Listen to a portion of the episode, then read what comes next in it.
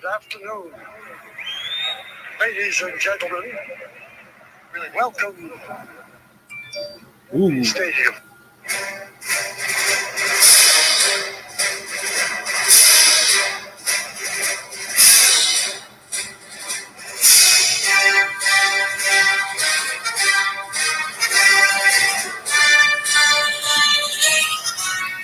What is up, everybody? Welcome to the Babe Ruth episode of Empire 161, a show about the Yankees for Yankee fans or baseball fans in general. I am the Emperor this week, Mr. Tim Tabala. With me, oh, see, I always get this backwards. Over this guy over here. This guy, okay. He's, he's over there. Is Mr. Ed Camus. Ed, what's going on? What's up, dude? What's going on? Oh, we finally got something to talk about. Oh, something that we can we actually really get into now. Do we ever? Is a big week, a big week.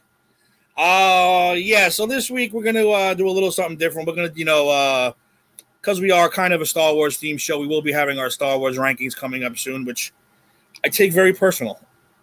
And I, and I will not allow any slander about Star Wars on this show. So just be prepared for that. I won't allow Yankee slander either, but at least at least I'll hear your opinion. Star Wars, I don't want to hear sh- crap. Um, but let's get started with the big news of the week, and that is let me show it right there. Baseball is back. Woo! It's about damn time. We got ourselves a 60 game schedule. Next week is spring training. Um, Ed, let's get into the details. Uh, first of all, first of all, do you like what they're going to do for this season? Uh, browsing over everything, I think um, I don't. The only thing I have an issue with is them not doing this in the bubble, like I said last time, like the NBA and the NHL are. I mean, from everything you hear and anywhere, that's the move. That's the way to go. And baseball's not doing it. I don't fully understand the whole home ballpark thing and having the players travel and all this other crap. Like, I think you're kind of opening yourself up to for things to potentially go wrong. Because as excited as we are as baseball is back, which I mean, I'm like through the roof about it, but it's still, you know, like it's almost like a game, weather pending. This is like health pending. So, I- mean, it's it's a tough spot. But hey, listen, let's be optimistic. Game time, let's go. 60 games. It's finally a sprint and not a marathon. For all those people over the years who I've heard like complaining, oh, 162 is too much. Well, guess what? Now you got 60. 60 games, one bad week can sink your season. You know, let's go. One one five game losing streak could ruin you. That's that's a little scary. It- is a little scary. That's a little scary though. Thinking five game losing streak, you could be done for the year. Yeah, and that's crazy to think about it, right? Like it's not we're not talking about like September baseball where you're in the middle of a pennant race and that five game losing streak could could sink you. This is all season, so it's going to be interesting depending on who you talk to and and you know what you listen to. You hear different things. I heard Mark Teixeira talking about. You know, he, he thinks that we're going to see a lot of injuries. He thinks we're going to, you know, see a lot of things like that. Really? So, well, that's what he's thinking because he thinks guys are not going to ease into the season. He thinks they're going to go, you know, max effort from inning one straight on, like straight through. There's not games where you can rest people as much. You know, we always have like, uh, you know, the NBA's got a name for it called load management, which everyone despises, including myself. But baseball does it too, though. Baseball, you know, Gleyber Torres. I mean, it was a. I remember last year it was like a four-game series. He's and he destroyed the Orioles all, all season last year. I mean, a lot of people did, but especially Gleyber Torres. And the fourth game, he's sitting, and the guy hit like, you know, a thousand home runs against him last year. Like, can you not wait to rest him the next day?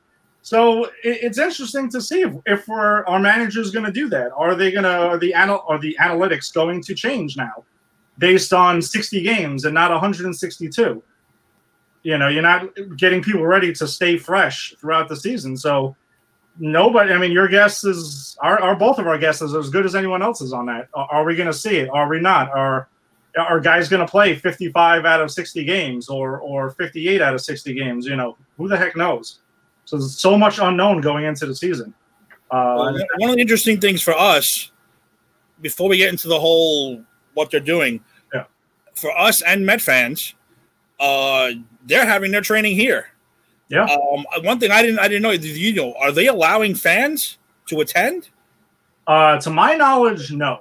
There will not be fans in attendance at, at all. Like that is not on the table whatsoever. Uh, unless there's somehow something I missed about that, there will be no fans. But the reason the teams are, you know, uh, Governor Cuomo had allowed the teams to, to come back and have spring training here is because Florida, we've kind of flip flopped with Florida. Florida suddenly has this huge spike, and they're the ones who might become the epicenter of the whole coronavirus thing. So, and where apparently, you know, the, the curve is flattened a lot. I mean, it's not over yet, but it's flattened a lot. So it's safer here than in Florida now. You know, who would have thought a couple of months ago? Who would have thought? Damn right. It's true. I, I, I thought we were just doomed. You would think, right? Because we're all on top of each other and everything like that, and Florida's all spread out and whatever else. And Well, I Yeah. tell you what, I got to give credit to the city because even though they're bitching and moaning about wanting to get out, and we're up to phase two now of reopening, Yeah. I still see 90, top of my head, maybe 95% of the people on the train still wearing masks, which is fantastic. yeah, Fantastic because you get the one every now and then who thinks he's a tough guy, but you know, whatever. I- I mean, it's good to see that some people are still taking it seriously. Um, all right, so let's get into the details. Well, let's get into the changes first of all. Uh, like I said, we said 60 games. Uh, they're going to have uh, some crazy ass divisions. Well, we're going to play. What was it? We're going to play. F- how many against division rivals? 40 against division rivals. Uh, yeah, that's pretty much where where they're leaning towards. Um, I mean, I, I- I think we should maybe let's start off with the big thing that really doesn't exactly affect the Yankees so much. Well, actually, I'm sorry. We, we can touch on on your part right right here what you were talking about. So you have the 60 game uh, season, um, 10 games for uh, each team against your four additional opponents, and then 20 games against the opposite leagues corresponding. This is word for word geographical division. For example, the AL East will play the NL East, and so on. So the Yankees will be playing the Mets. There'll be a six-game Subway Series. Up for even though that's not that abnormal, uh, abnormal honestly. There are times where you know, last couple of years, it seems like sometimes the Yankees and Mets have six games, sometimes they have four. You know, I, I don't know. Whatever they decide. I always have said I'm never tired of the Subway Series, so six games is- what it should always be, and it should never be Monday through Thursday, two games and two games. It should be on the weekends, and you know, uh, like it, it always packs the house, even though it can't this time. But it will be, it will draw interest, and you want more eyeballs on the screen. Mhm. So that's that's essentially what that is. Uh, the big change, though, and again, not affecting the Yankees per se as much, but universal DH. The DH will not. I mean, the DH is going to be in the National League this year, um, and there are. I don't know. I I think it's long overdue. I think you're on the same thing that we don't really like the whole pitchers hitting thing. I mean, as much as this, it does add a strategic element, it's not worth it. The pitchers don't hit ever really. It's not professional at bats. I mean, it could be the same as me or you going up there and, and taking the at bat and just you know three pitches and done. It's pretty rare. Yeah, it's an advantage for the for the American League because now these guys that haven't hit since high school Yeah. don't have to hit anymore. Yeah, well, yeah, that's that. I guess yeah, they when the when the Yanks are playing like at Citi Field, they won't. They you can still have the DH will still be in play. So yeah, American League pitchers are even a, are normally at a more of a disadvantage than the National League. But now it's like, hey, listen, you got a guy on a bench that you need to get in the lineup. That's it. And not to keep going on the Mets with this, but you got Yoenis Cespedes, fragile player in his in his walk year. He's he could be your mostly DH. You could have Robinson Cano, guys getting up there is good hitter. He can be your DH. So I think it'll be interesting. I know there are a lot of National League fans who are not, you know, all for that, but it, this is the perfect season to try these types of things. Um, and I, I know we're about to get to the part that I really don't like. Really don't like it. I, I actually talked it with the uh, the Mets guys yesterday. I, I I I was commenting on their show. Yeah. Uh, it's the Put It in the Book show on Yeah. Wednesdays. I will give them a plug. Uh, they were good, good, good dudes. And uh, any extra inning game will start with a man on second base. And if that guy scores, it's not an earned run for the pitcher. But I mean, come on. This is little league stuff, no? I mean, this is this is one step away. Even so, them this is one step away from a home run derby and extra innings to decide the winner, or or a, or a wiffle ball game or something like that. I, I don't like this. This is the one thing I'm really not too thrilled with, only because I hope it doesn't like people like, hey, we like this. We're going to keep this. That's what I'm afraid of. Well- what do you what do you think of this? If it's just for one year, for this special year, I'll get on board with it. Well, I got no choice to get on board with it. But if it's if this turned out to be a permanent thing, I don't think I can. I don't think I can handle it. To be honest. Well, I think um, I think you should. I, I encourage other fans to take a wait and see approach. See see how it goes. We don't know. Um, I know there are hockey purists who hate the shootout, and they were probably against it as soon as it was even a thought. And How do you- how do you hate a shootout? It's a little different. but, but no, no, there, there are. I, I'm not one of them. I'm a hockey fan, but I am. I would never say I'm a hockey purist by any stretch of the imagination. Yeah, So I love shootout. I, I love it too. It's exciting. Like there's never been a shootout where wow, this is boring. Their thing is like, oh, it's a skills competition that is deciding a game. I I'm one who's against ties. I can't stand ties. It's one of my huge peeves about soccer. Don't want to get into soccer about this right now because I can't stand it. But I really despise ties. But uh, to go back to what uh, the issue being is the runner on second base. So this is something that is in international league rules, right? So the World Baseball Classic, who I am a big advocate for, um, they have done that. They that's that's the rule. That's how it starts. They try to end the game faster. Um, in rec softball, in one of the leagues I play in, you have that. Every extra inning starts with a runner on second base. So it's it's an interesting dynamic. What happens in baseball a lot though is you you're going to see something that we don't see a lot of anymore. That's bunting. A lot of times a runner on second, think about it. You could have the leadoff guy bunt the guy over to third. You know, the opposing team will just normally walk the next two uh, hitters, load up the bases, and try to get out of it. Um, you know, with a double play or cut the run off at third, at um, at third, at uh, at home. So it, it, it's going to open up certain things that I think we're not used to seeing anymore. So that's one aspect, and I'm not saying bunting bunting is exciting, but I'm not against it either. But that's probably, I mean, think about it. That's probably what you're going to see a lot of. If they can get the damn bunt down, then they're going to get the guy over the third. Obviously, the other team will force the hand, you know, load up the bases and, and take their chances then. Uh, but it's going to come down to execution, which is a lot of baseball purists rock they're they're against the the current game because they say that there's no execution, there's no fundamentals. Well, extra inning games are going to require it now. So that Are you well, are you okay with it? I'm fine with it, and and I agree with What you. about permanently? Are you okay with it permanently? Or are you okay with it for this year? Um, I'm I'm more in a sense of saying let's see how it plays out during the year. I'm not saying I'm wholeheartedly open arms. Let's just keep this forever. I, I would like to see how it plays out. It might rub me the wrong way to see it in professional baseball as opposed to the tournaments that I'm talking about with the World Baseball Classic or obviously like Central Park Rec Softball, whatever the hell. Obviously, it's not the same thing.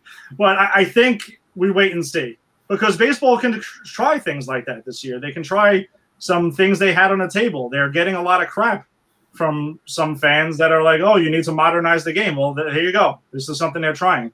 People, I see people constantly leave games after the nine innings or the ten innings and stuff, and they they leave early. Which you know where I stand with that. I mean, it's only happened once in my life because I was puking my guts up in the fifth inning, and I had no choice but to go. But I don't believe in leaving games early, no matter seeing 17, 18 inning games, whatever the hell it is. But you're not going to have that anymore. And uh, guess what? If a game does go 18 innings, you're going to see scoring back and forth. You're going to see craziness going on. So I, I think I think there's something to be said there. I, I think you should check it out and see what happens. All right, so let's get into now. I mean, that's pretty much the, the, the gist of the thing. Uh, the schedule is going to be very interesting to see. Um, I can't wait to see how they're going to play the schedule out. I mean, are, you, are we going to be playing three game series, five game? You don't, we don't know what the hell's going to be going on with this now. It's going to be a very weird thing to see. You're going to have one day off maybe every 10 days or something like that. So it's going to be interesting. And it is going to test these guys now. Guys who well, hopefully some. I mean, I've been I've been following a lot of the Yankees on on social media, and they've been working.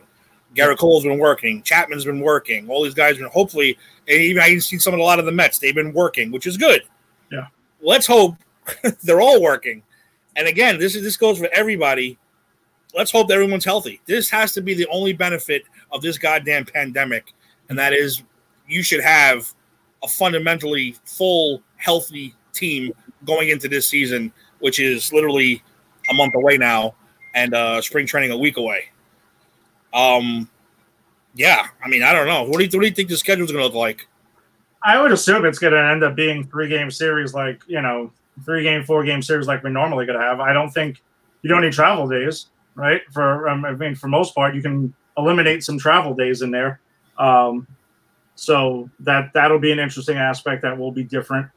Um, but uh, some of the other things that are I thought was kind of interesting was that there's going to be a trade deadline. So you're going to trade somebody and uproot them and whatever in the middle of a pandemic in a 60 game season. Mm. I, I, thought that was just a little bit weird. Uh, so, oh yeah, let's see, Raul Velasquez Jr. uh, yeah, it is only for this year, but you know, we'll, I, if it goes really well, they will probably adopt it moving forward. I think that goes to that goes for anything that we see during the season. Uh, so yeah, there will be a trade deadline on August 31st. Uh, you're gonna have a lot of time to evaluate who you want and what you need, and it's gonna be like it's gonna be that's gonna be a crazy trade deadline. It's gonna be nuts. This, this just might be like, oh, I've been waiting to get rid of this guy for a while. Bam, let's just get rid of him now. That kind of thing. Or let's try to move this. Let's try to move that. Yeah. It, especially considering what how many games they're gonna have under their belt by that deadline. Half, maybe. Um, if that, I would say, yeah, probably close to. I mean, it's an August 31st trade deadline, so you're going to see probably close to a little over 30 games, probably, or around 30 games. So, yeah, it's going to be halfway through. So that's going to be crazy because, I mean, can you really evaluate your team after 30 games? I mean, this year you're going to have to. But I, I can you make a, a safe assumption after 30 games normally? No.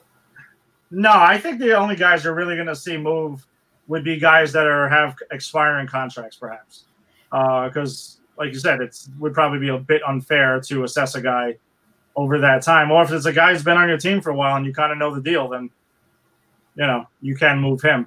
I thought another thing that's interesting is that they're going to open the season with a 30 man active roster.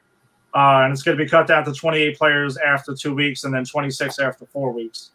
And the whole thing with the uh, taxi squad players on the road, and one of the three, there's three players that are your taxi squad guys that you can kind of like, uh, I guess, would act as your minor leagues and you can call them up and send them down and things like that. And one of them has to be a catcher, which does make sense because you only normally carry two catchers to begin with. Um, you know, the, the IL isn't changing. It's still going to be the 10 days, you know, 60 days are going to be moved to 45. Uh, there's also going to be separate IL for players that, um, you know, test positive for COVID 19. They'll be on there. There's an undisclosed amount of days that they can be on that version of the IL. Now, now picture yeah. I mean, you, you can't even picture it. You got a guy who tests COVID positive for COVID. There's a good chance the rest of the team is going to. What if a whole team gets wiped out by COVID? Well, that, I, I wonder if they even thought about that. Well, that's the that's the unknown factor with this, right? There's also no guarantee that a the season's even going to start, or b that they'll get to finish because you don't know what the heck is going to happen. So there's so much unknown on like a bunch of levels with this. So it's like, it's like riding a roller coaster with the railing not all the way down. You don't know. You don't know what's going to happen. You might make it, but you might not make it. Yeah. I mean, it's really going to be insane when you think about it. Like you said, you got crazy trade deadline. One guy gets COVID, the whole team might get it. Yeah. They might be like, all right, so you know, well, I'm not gonna, I'm not gonna jinx any team. Oh, I no, no, no, no, I don't. We'll, we'll say the Red Sox. One guy gets, you know, gets the COVID. This, you know, ten guys got it. What do you do? You okay? Well, now you can bring up this this taxi squad plus more guys. Okay, guess what? Now they got it. Yeah. So you just wipe them off the off. You chalk them off the board. All right. Any any game against the Red Sox this year is now a wash. How do you? Like I said, this is going to be one of the most interesting baseball seasons in history. It's going to be so bizarre, but man, I will I will take it. I mean, whatever. I'm a diehard baseball fan. Whatever the heck you want to call man, I I can't wait for it to start. So bring it on. Just bring on the. Well, you're, you're, you're, I'll let everybody know you're a season ticket holder. You have been for many, many years. Yeah. Um, I don't go, get to go to as many games as you do, but I got the alert on my phone this morning, and I was so depressed by it because I had tickets for tonight's game. and I was like, God damn it, that is so depressing. I was like, I had tickets for two. I should be at Yankee Stadium with you right now watching that game. Oh wait, tonight was what? I didn't even. No, tonight was tonight the, the Marvel night. Was tonight Marvel night? Yeah, I think tonight was Marvel night. Was Marvel night? Let me see. Where the hell did it go? Uh, let me check. I, I probably had it in my. But yeah, I got that alert this morning. I was like, you got to be kidding me. That's just Uh, depressing as hell. Because I know the tickets we had together. I know we had Marvel night, and we had we always get Marvel night. We always get Star Wars night, one hundred percent. And then there always seems to be random games that we end up at together, uh, which it's just kind of like a text in the middle of the day. Hey, you know, what are you doing after work? I'll Yeah. But yeah, well, Star Wars and Star Wars is a guarantee for me every year, and I'm, and I'm upset that I'm not getting my Mandalorian bobblehead. It's really upsetting. I hope they move it to next year. I mean, I'm guessing that that's the deal. That they're just going to move all the promos to next year, and that's it. It was what? It was Gleyber Torres Mandalorian, right? David Torres Mandalorian, and who oh, was Captain America this year? Mariano. Oh, wasn't it Jeter? Oh, I thought it was Rivera this year. No, no. Last time, the first Oh, time, last time was Rivera. Was it Jeter? I'm pretty sure it was Jeter because he was going in uh, Hall of Fame this year. Oh, that would have been. I was actually not. I mean, whatever. We could even do a whole segment on promos if we wanted to, but like, are they just going to have different people as Captain America? Why wouldn't you just make like a different character? Who cares? They're all cool. I want to see Aaron Judge as the Hulk or something like that. Yes, That'd be cool. or like Stanton as the Hulk and like Judge as Thor or, or some something like that. I don't know. But yeah, I got I got so depressed when that when that popped in my. That's the first thing I saw this morning when I woke up. Uh-huh. Tonight, tickets. I, I, I think it was the Angels. I was like, oh my god, I can't not even going. That's that just sucks. Yeah, Yeah, man. Pretty I good- missed it. pretty good Stroud too. It, you know what it is? It doesn't hit you until you see it. Until you see it, you're like, oh yeah. But you, you're different. You you should have been going to like what 20 games already, probably more. Way more than that. More, I would have been on more than that, but not. Plus, you do a road. You do at least a, at least one far trip. Yeah, this year, I mean, I, I always go to the uh, Yankee games at Citi Field. That's number one, and I usually end up finding myself there. Well, I, I did have two tickets actually based on a voucher. I was supposed to go in April with the Mets Braves game, and I was going to go to Citi Field to see the Astros because the Astros are going to be there for the first time. And I was going to go there and boo the shit out of them. Oh, and yeah. then we came within again in the Bronx in September. Um, but yeah, they it's it's it sucks, man. It just it, it really really really does suck. Um, but trust me, there's a lot of nights where I'm like, man, this is a nice night for a ball game, or a beautiful day to play baseball, and then no. But But you know me, I'm different. I'm like, I don't know, it's a little hot, a little hot out right now. I hope, I hope, I'm. I got to be I underneath. the No, I don't want to hear you about the heat. You can just go get your rags like you used to. Say, listen, I'm bringing rags to the game. We go, we, we freaking dump them in the cold water, and then we throw them on our heads. Yeah, one, one future episode, we got to talk about our stupid rituals and things that we Oh, did in the past and Yes. the madness that occurred during playoff games and all that stuff. That was, Oh, that yeah. was, that was some crazy crap that happened back in the day. now we're a little more civilized, kind of. A little bit. depends. A little bit. There- There's been some. There's been some crazy stuff.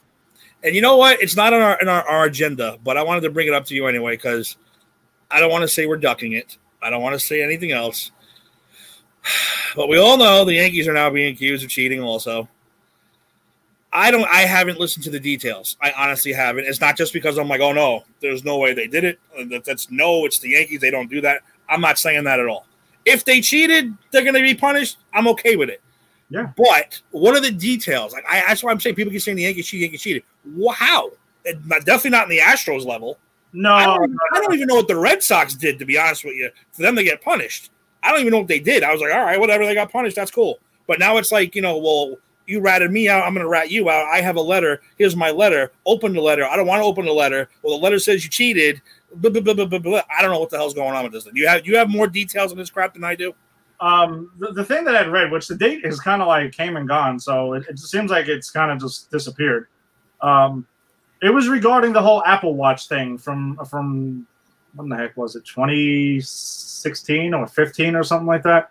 That the Yankees and Red Sox were both being accused of like using Apple Watches to relay signs with a runner on second base and whatever the hell. Which I mean, honestly, they they it came out. They were both slapped on the wrist at the time, and everyone moved on, and no one gave a crap again. and apparently there was like a court document that was sealed, and then uh, they just said, "Well, you can go ahead and reopen it." I mean, that's it. You want to reopen it? Oh, go ahead, and it's not going to tell you anything new. I mean, what, do you what do you mean Apple Watch? Like what are they doing with the watch? I don't understand. Like that obvious. You watch any footage on YouTube or anywhere else, it is blatantly obvious what these idiots did for Yeah. three years, no less, including a World Series win. That's completely different. I don't care. I'm even sticking up for the Red Sox right now. That's how insane I am about this about this this Astro thing. But yeah, I don't understand the at where they had watches on in there. yeah, there was like so there was like uh, possibly signs. there was something yeah there's something with, with coaches and, and everything relaying signs from anytime there was a runner on second base to like the hitter about what was going on to make it, it was I, I didn't get into all the details past it but again it was a slap on the wrist at the time it wasn't a big deal the astros thing is a completely other other level i think that people with headline you know ran into headlines and as soon as you throw the yankees in there and cheating or anything, people are going to get all excited who hate them and everything, and they're going to get into crazy stuff. Um, I would probably credit um, Jomboy, who's a you know who does his own Yankee podcast and everything like that. He's excellent. He actually uncovered a lot of stuff regarding the Astros cheating scandal. Uh, a lot of video that he, he had broke down. He's really good. Um, he even just laughed it off and was like, "Listen, this is nothing. Open up whatever you want. It doesn't matter." this is all old news and no one cared about it then. No one's going to care about it now. So just because the document is sealed, you know, ooh, it's sealed, that, you know, people are getting all excited. And plus, that's what it is. People, they're going to want it. There are tons of Yankee haters out there who are going to get all hyped up and hot and bothered about it. And they want to, they want to see the Yankees get pulled into this, but it's not. It's not, nothing's going to come of it. And nothing like the Astros. Nothing No. like the Red Sox didn't even do anything close to the Astros. the Astros actually evolved. Like they evolved. Like they went high tech, banging drums. But that's the thing. care. Altuve had a buzzer on. I don't care what he says. He had one on. I mean, what, what would they do this year if they didn't get caught? Imagine what they would do this year if they didn't get Oh, caught. it would have escalated. It would have been insane. Why would you stop? Why would you stop cheating? Why would you slow down if you didn't get caught? I mean, come on. It's it's just it's silly. It's really really silly. And it- yeah, the Astros no, the Astros took it to completely other level. There are even a lot of people who feel what the Astros did is even worse than like PEDs. Which I can see the argument. I can kind of see the argument in a way though being made for that. Well, that's the same way with Pete Rose. He bet on baseball. People find that more despicable than steroids too. Oh, he bet on baseball. All right, I get it. He might have bet on baseball, but did he bet on his own games? I don't think he did. Well, that's the question. That's the question with Rose. Were you throwing games? Were Yeah. you managing differently, and were you manipulating the game to benefit your own, to benefit yourself financially? That's the big question, which we'll never ever know because he'll never ever admit to that. The Astros thing was clear cut. It was clear cut and broken down. And no, I don't buy them cheating in 2017 and then suddenly they stopped in 18 and 19. That's a whole. That's a load of shit. So they did it. That was it. And if baseball investigated the, the Red Sox and they only say they only did X, Y, and Z, then then so be it. But nothing was on the Astros. I That don't, was even know, I don't even know what they were accused of. I was like, whatever. Guy resigned. Okay, see you. I don't care. Helps me. he'll probably be back in a year. They'll probably hire him back. I wouldn't be shocked. You know what? And, and I'll tell you, I, I tell I told those other the guys in the Met show too. Well, they know too. They didn't want Beltran in the first place. Uh, that's probably the best thing that ever happened to them, getting rid of Beltran. I don't know. I, well, I mean, we'll never know because Dude, I hate Beltran. I always have. I don't hate Beltran. I, I, hate, I- him, I hated him as a Yankee. I hated him as a as a Met, as a as a Royal, as a Astro. I don't care what he was. I never Uh, liked guy.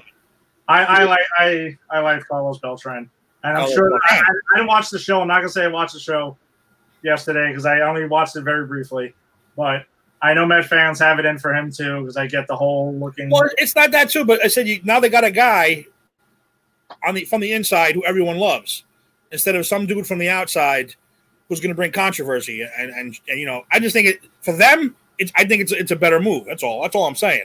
Yeah, I mean, we'll see. We'll see how the team performs. That'll ultimately decide, you know, whatever the heck happened. And Beltran probably won't get another managerial job in baseball again. Um, you know, you can connect with that what you want, but Yeah, I don't know. Listen, I, I hope them I hope them the best. I hope they're contending as well.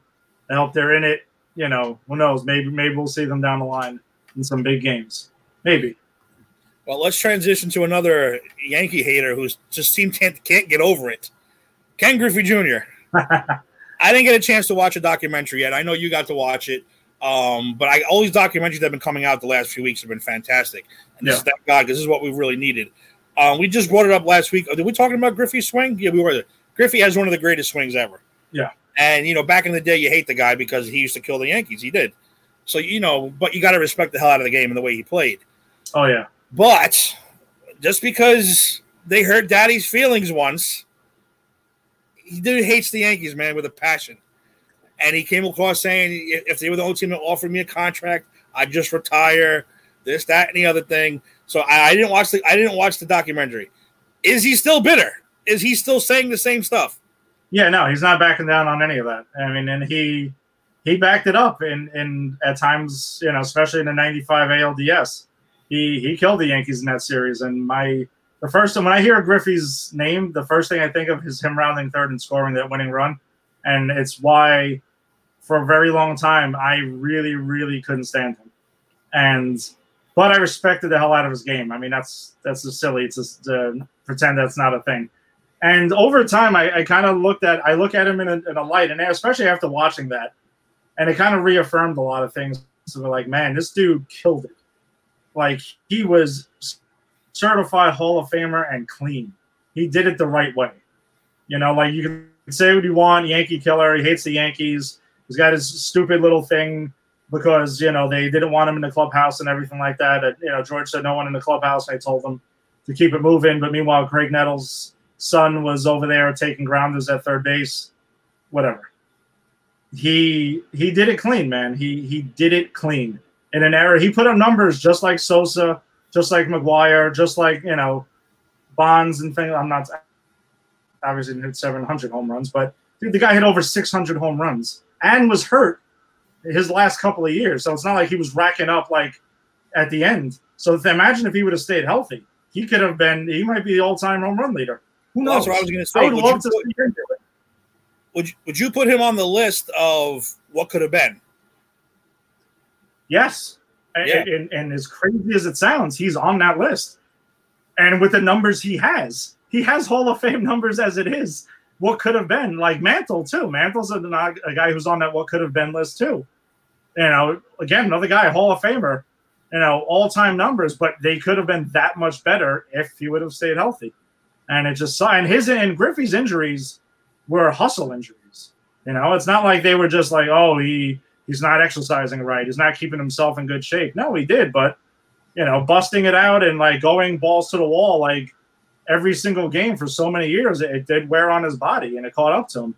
And um, I mean, the whole dynamic with him and his father, you know, outside of the whole Yankees stuff, it, it is it was that is pretty cool, man. To be able to, you know, play with your father in the major leagues, and he's 20 years old, and you know, your father's there, and if you get a chance, so, back to back home runs, and there, and in the documentary, they're talking about which one, who's who had the better home run. Like that's really cool. No, but that's really cool. I mean, I thought it was, I thought it was really cool that you know, it's, it's like, listen, Griffey's like, no, Junior's like, yeah, mine went further, so you know, fine. Uh, I, I thought that was a really, really cool aspect to it, and the fact that there's also a thing where his father grounded him on the field. Wow. Yeah, like he, he the way they tell the story is that uh, senior was in left and you know junior's in center, and he tells him, you know, senior tells him before the game, like, listen, man, I'm gonna cover about three feet of ground. You got everything else. So it was a fly ball hit, like a routine fly ball, and and seniors camped under it, and then junior just like casually just you know walks by and snatches it, and, uh, he he runs in smiling, and he gets to the dugout, and he's like, "You're grounded." And he took his car keys away. That's really cool, man. That's that, no one else can tell that kind of a story. All right, so this is a, this isn't one of the uh, thirty for thirties or or this is an MLB doc. Yeah, it's my, it's my MLB network. It's called All right. Junior, and it's narrated by uh, Sterling K. Brown. Um, so he's it's it's it's good. It's it's solid. I mean, I'm not gonna go crazy and say it was like The Last Dance or you know or something like that, but it was it was like on par with like Long Gone Summer and Be Water and, and and things like that. Um, and as someone who disliked him, you know, as a rival for so many years, uh, watching that, you kind of like it does solidify how you feel when you get older. To say, man, this guy was really freaking good, man, and and especially compared to the steroid guys, which we all know the light we see McGwire and Sosa and Bonds in now, and he's you can't accuse him of that at all. So that's a ton of respect for for Griffey. And one hell of an outfielder, man. Oh yeah, ten time Gold Glove winner. He jumped that. He jumped out. I no home run was ever a guarantee when he was out in that center field. Never. No, especially that one here. I think it was the second year that he robbed there at the old stadium. That he literally. I mean, you know, like they say, oh, he robbed the home run, but I always like to look at the angle to see if it would have hit the top of the wall, maybe. And I know he literally jumped, and you could see the arm extend over the wall and bring it back. Yeah, that was a, that's his famous robbery that they always show the highlight for. Yeah, He's smiling and all running with his hand up. He's uh, I was By the way, he also robbed Mattingly in that commercial Mattingly hit it into wherever the hell it was, whatever state it was, and he tracked it down. it always comes back to that. Always comes back to that. That was a heart, I was saying it was a heartbreaking year for us. Yeah. Ninety five. We wanted we wanted we wanted Donnie to win one. That is still the worst, man. That was that. That's still the worst for me. And even watching it in documentary, it even pissed me off. Would, would that be your do over? Yeah, that's. I mean, think about it though. That do-over could have changed a lot of things. The Yankees go to the ALCS. Like, does Buck get fired after the year? Does that happen? Like, you know, Tino does Tino Martinez? Do they still trade for him the next year? Does Mattingly still retire? It's crazy. Eh, There's, there's a lot. That once that one loss changed a lot of things. Yeah, because people always think, oh, your do. Let me guess, your do would be 2004. No, my personal do would be 2001, only because you know 9/11, what happened in the, with that year, and the fact that I hate Curt Schilling with a passion. Uh, That's the year I really wanted 2001. I wanted 2001 real bad, and if I could do a do over, it'd be 2001.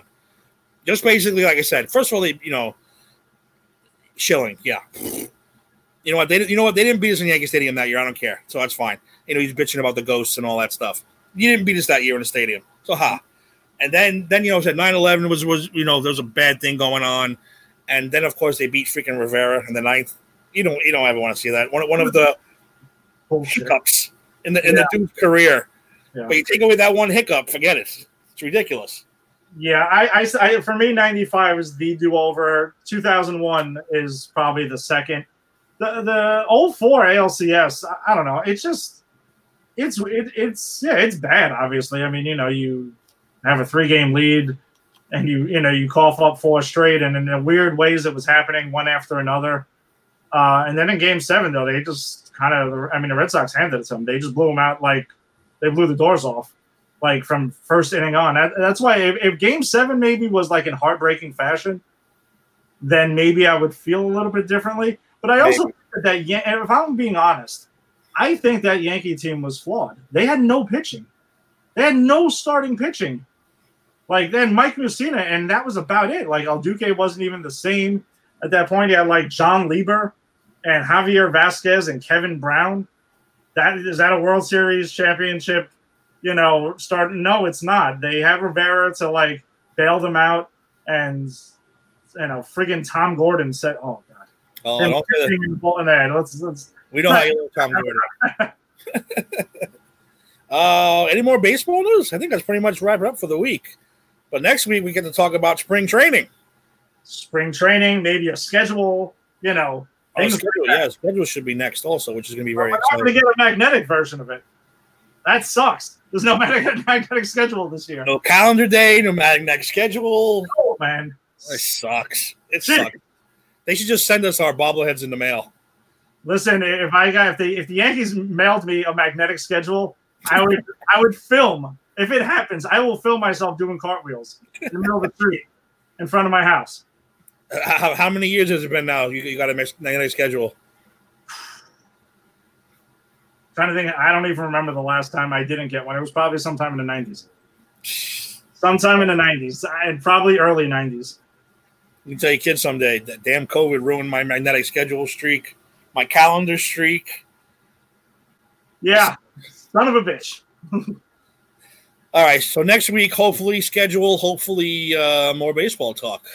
But right now, so due to the clever cleverness of our name, Well, we didn't really do it. The Red Sox started, but I appreciate it very much. I know Ed, Ed has been dying to do this. Wait, I got to do this too now. Wait, Oh, there it is. I'm, I'm, I'm going over the top. Oh wait, but no, no. But I have my 40th anniversary of Empire T-shirt. That's fine. That's fine. It worked. Shirt. That's a good shirt. I like that shirt. It's it's really good. Speaking of which, are we going to go see that if it opens? Are we gonna do this? We get some masks going and just sitting there. I'm definitely going if it's if it mask. I don't care. I'll wear a, I'll wear a full oxygen mask if I have to to go see Empire in 4K. Yeah, Definitely. yeah. We're we both know we're suckers. We're gonna do it. All right, so our personal Star Wars movie rankings might be a little different, might be very same. Um, are we going to go backwards? I guess we're going to go backwards. I think we go backwards because it seems that we. Uh, I don't think I don't recall us planning it, but that seems to be how our rankings have gone. So we start from lowest. Yeah. All right, so you know what? You can go first. You, you, you- you start with your your your least favorite. Okay.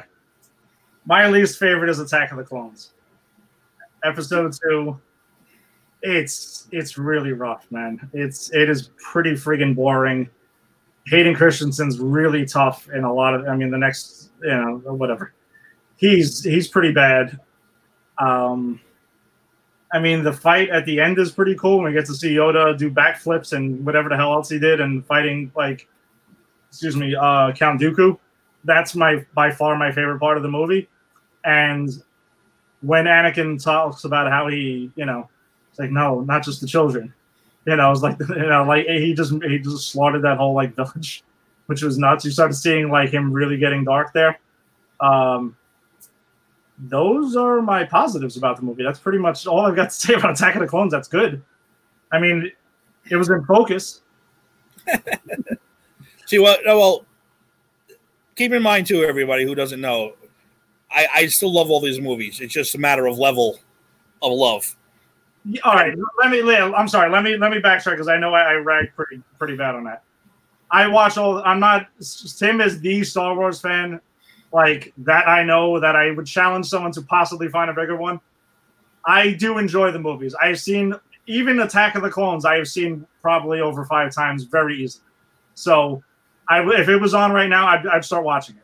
So don't get me wrong. There there there is some levels of love to it, but on the standard that Star Wars has created, it's no. Well, I agree with you on this one. Attack of the Clones is also my least favorite movie. Um, my issues with it uh, is, is yeah is the love is the love parts. It's terrible writing. It's creepy. It's just creepy too, by the way. it- It's super creepy. it's just a little yeah, it's terrible. You know what? I Hayden Christensen I think gets a lot of crap for for episode two. Uh, Lucas says that's what he wanted from him. He told him to do that. I don't buy that fully. I'm not going to jump on that bandwagon either. But he had his moments, like you said, he had his moments with the uh, after killing the Sand People. That was a good moment for him. Yes. That was a, that was a good. Uh, you felt that. yeah. That's probably one of my favorite things in the whole movie. But like you said, as far and I don't like the timing, the the pace. I know that sounds weird, but Well, Tim, we, we can both speak on this because we, we both did. I mean, full disclosure, we both did learn some film in school.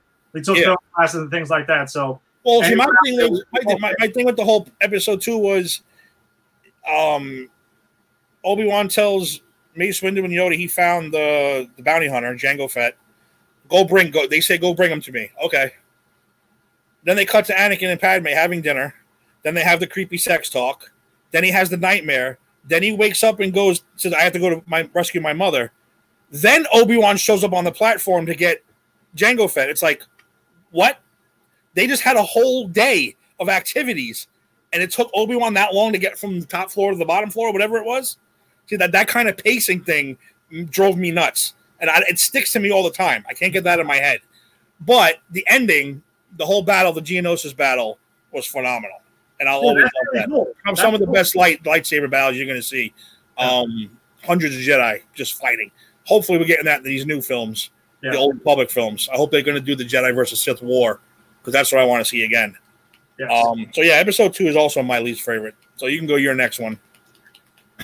we're, we're probably, I, I think we're close on this one, but I mean, episode one, you know, Phantom Menace. Another one where I think it just drags on, and that pod race feels like it. I mean, I, you probably know the exact runtime of the pod race.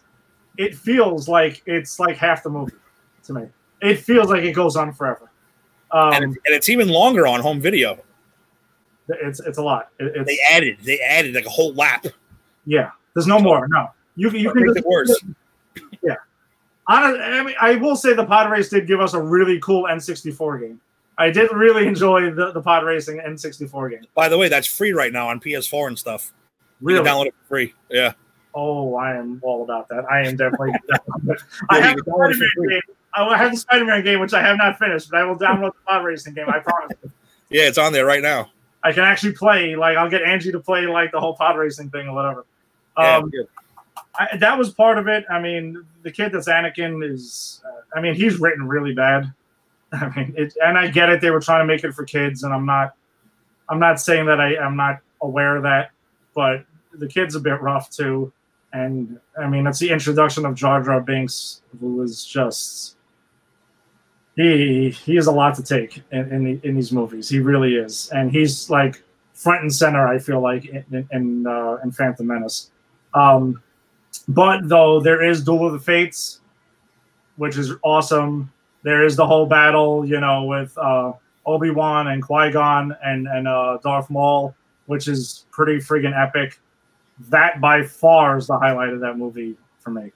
Um, I think a lot of it is again, I, and and Darth Maul is really cool, and I know that in the cartoons and stuff and everything else, he gets a lot more shine in that. But in, that movie, he looks really cool, but like outside of that fight, doesn't really get too much uh, screen time. So I, I don't want to hear like this the, the political talk inside the trade federation, all this other crap. It, it drags on quite a bit. So yeah, Phantom Menace is is definitely my second to last. Oh, shockingly enough, it's not my second. My second to last is Solo, a Star Wars story. Okay. Strictly because of all the controversy surrounding the movie, where they pulled uh Leon Miller. Um, right, Leon Miller? Lord Lord Miller. Lord and Miller. I'm sorry. Um, and Ron Howard had to come in and put the pieces together. It's it still feels like an unfinished movie to me. Again, I still love it, but I find myself that's the that's the one I've watched the least, and it's a little slow at times. It's a little draggy at times. I do like Lando. I do like um. Spoiler alert: the movie's been out for a long time. I do like the Darth Maul reveal at the end.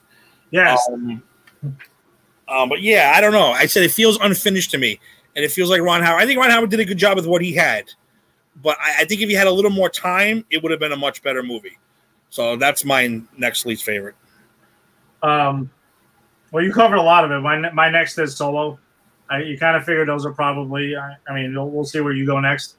Um, but Solo is is my third. Um, I I think it's fun though. I I've, and it is the one I've seen the least, ironically as well. I think I've seen it twice. Started in the theaters, and then I it again. You know, when I first got it for um, on Blu-ray. Um, I think it's a fun movie. I Lando's pretty great. Um, and I'm sorry that I'm that the kid who plays uh, Han is escaping me right now, but I thought he was solid. I, I thought he was actually pretty cool. Uh, He didn't hide right. He didn't hide right. What was his name? I forget his name too. I, I I forgot it. I mean, I don't want to butcher it, right? You know, whatever. Yeah. But I don't want to butcher it either. I, I thought, yeah, I thought that was pretty cool. It is cheesy the way he, you know he gets the name Solo. I I hated that. I hated that with a passion. super, yeah, it's super cheesy. Uh, you could have did better than that. Um, but You know overall- too? When you're someone like me, though, who followed the Legends background, so Han Solo had a huge. His family is actually very famous. They're very famous from that planet. They're very famous shipbuilders. Uh, his uncle was was actually a villain in one of the books. You Oh, know, wow. it's like I said. So all of a sudden now he's an orphan, who an imperial officer gives his name to. I was like, oh come on, really? You're, you're gonna you're gonna pull that crap? so that, that that bugged me. Yeah, no, it, it is cheesy. And then the second time I saw it, like I, I cringed when I knew that was coming. Um, so, but I don't know. Overall, I had fun with it, you know, for what it was. And yeah, Ron Howard having to pick up the pieces after Lord and Miller is a tough task. Uh, you know, we can a whole lot other time you can get into maybe how um, Joss Whedon felt about that when he picked up Justice League. Yeah. Um, but this was like a whole other story here. Um, the reshoots were needed apparently this time around. Um, they said Lord and Miller turned it into a slapstick comedy, which I, yeah, didn't, which- I didn't want to see either. No, which I didn't. I like Lord of Miller's other movies. Like I love Spider-Man Into the Spider-Verse, and I love the Lego movies, and I I love the two Jump Street movies. I mean, I really love the two Jump Street movies. Um, so it was just kind of weird that they would have like totally dropped the ball on that. Like they couldn't get out of their comfort zone for it. I don't know. Um, that should be there should be a documentary on that one day about the whole Lord and Miller and Solo thing. That would be phenomenal. Um, but yeah, that, that's where Solo lands for me. I think it's a fun movie. It's nothing great. It's better than a couple of others. If it was on right now, again, I, I, I would check it out. It is what it is. All right, my next least is The Last Jedi.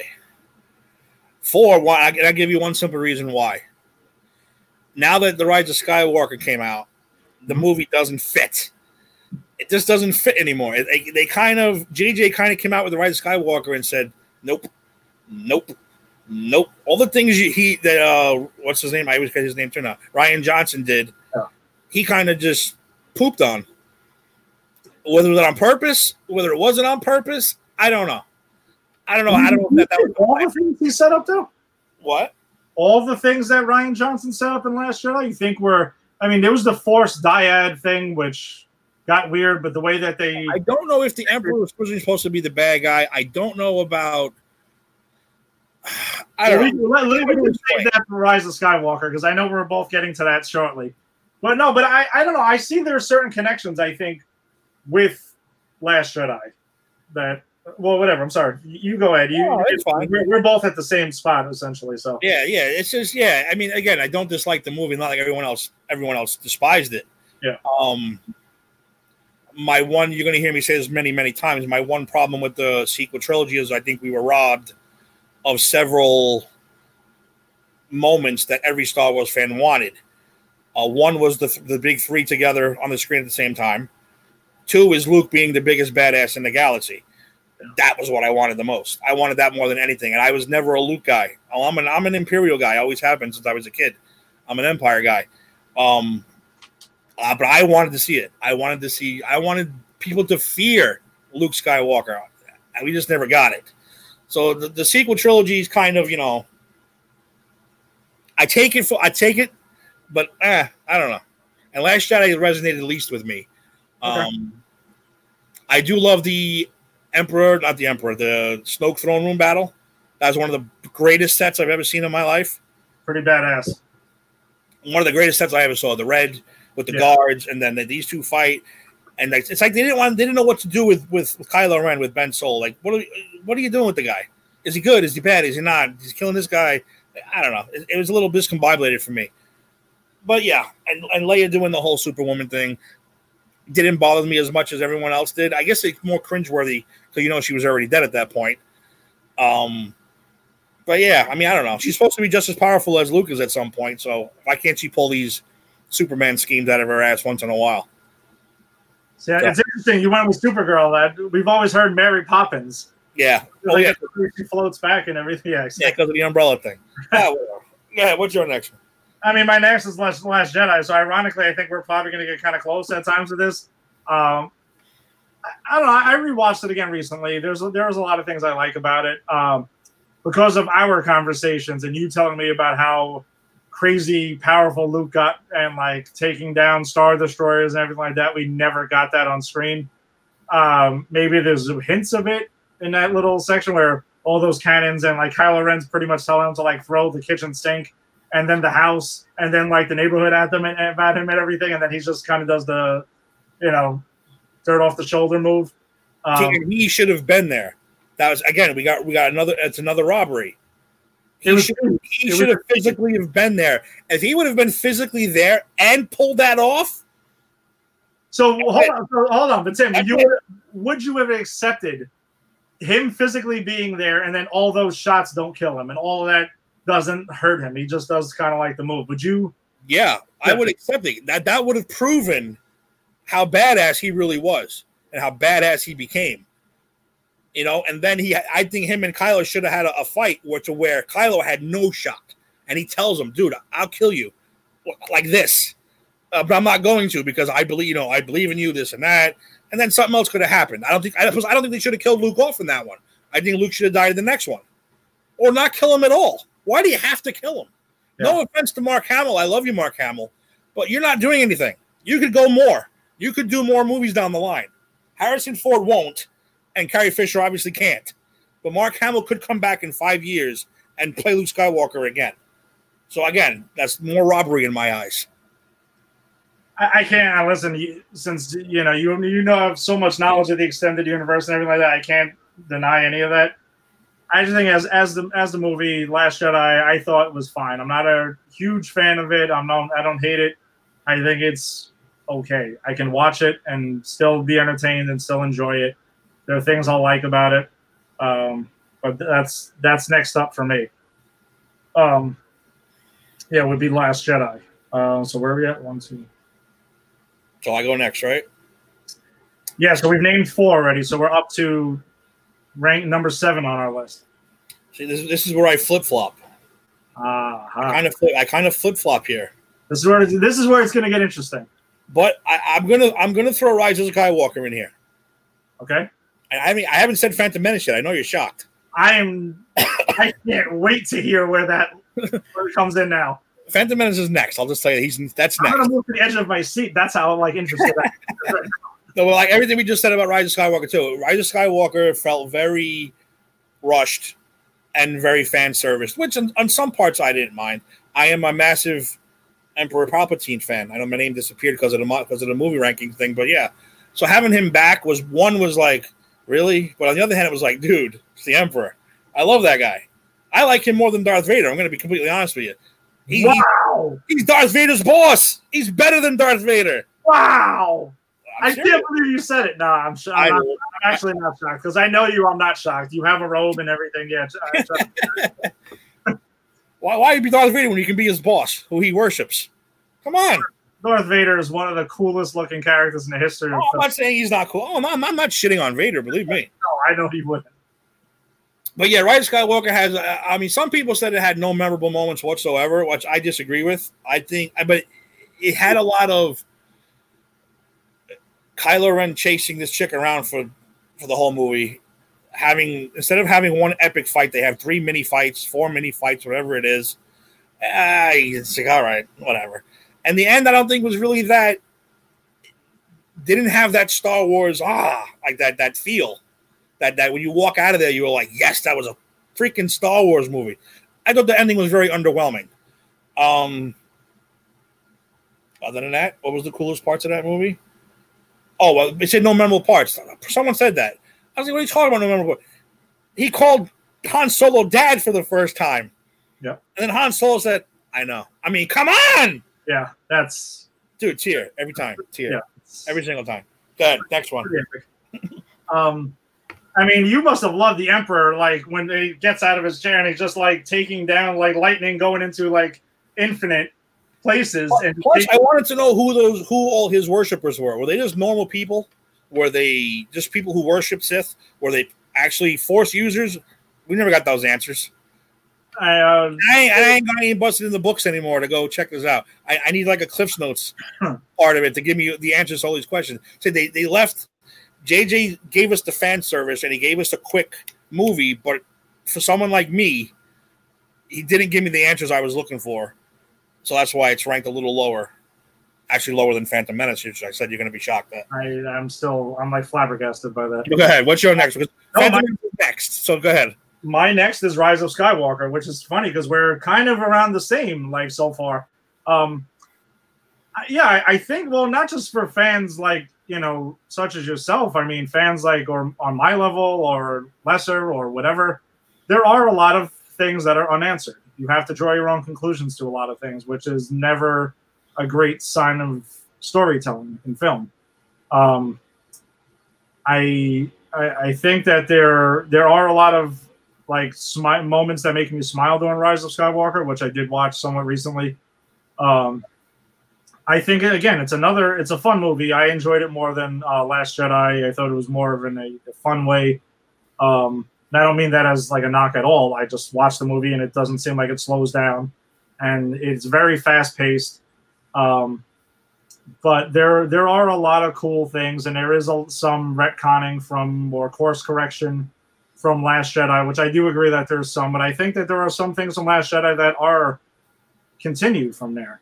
Um, yeah, the mask thing, Kylo Ren putting the, together the mask thing, I thought was a quick like, yeah, no, he needs I a mask. I I like his mask better. I think we agreed on that. We like his mask with the red.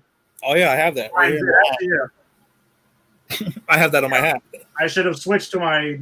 I have a, I have a hat with that, which is deceiving because it's Kylo Ren with with the Sith troopers that he never ever is in the same place. It seems like as any of them.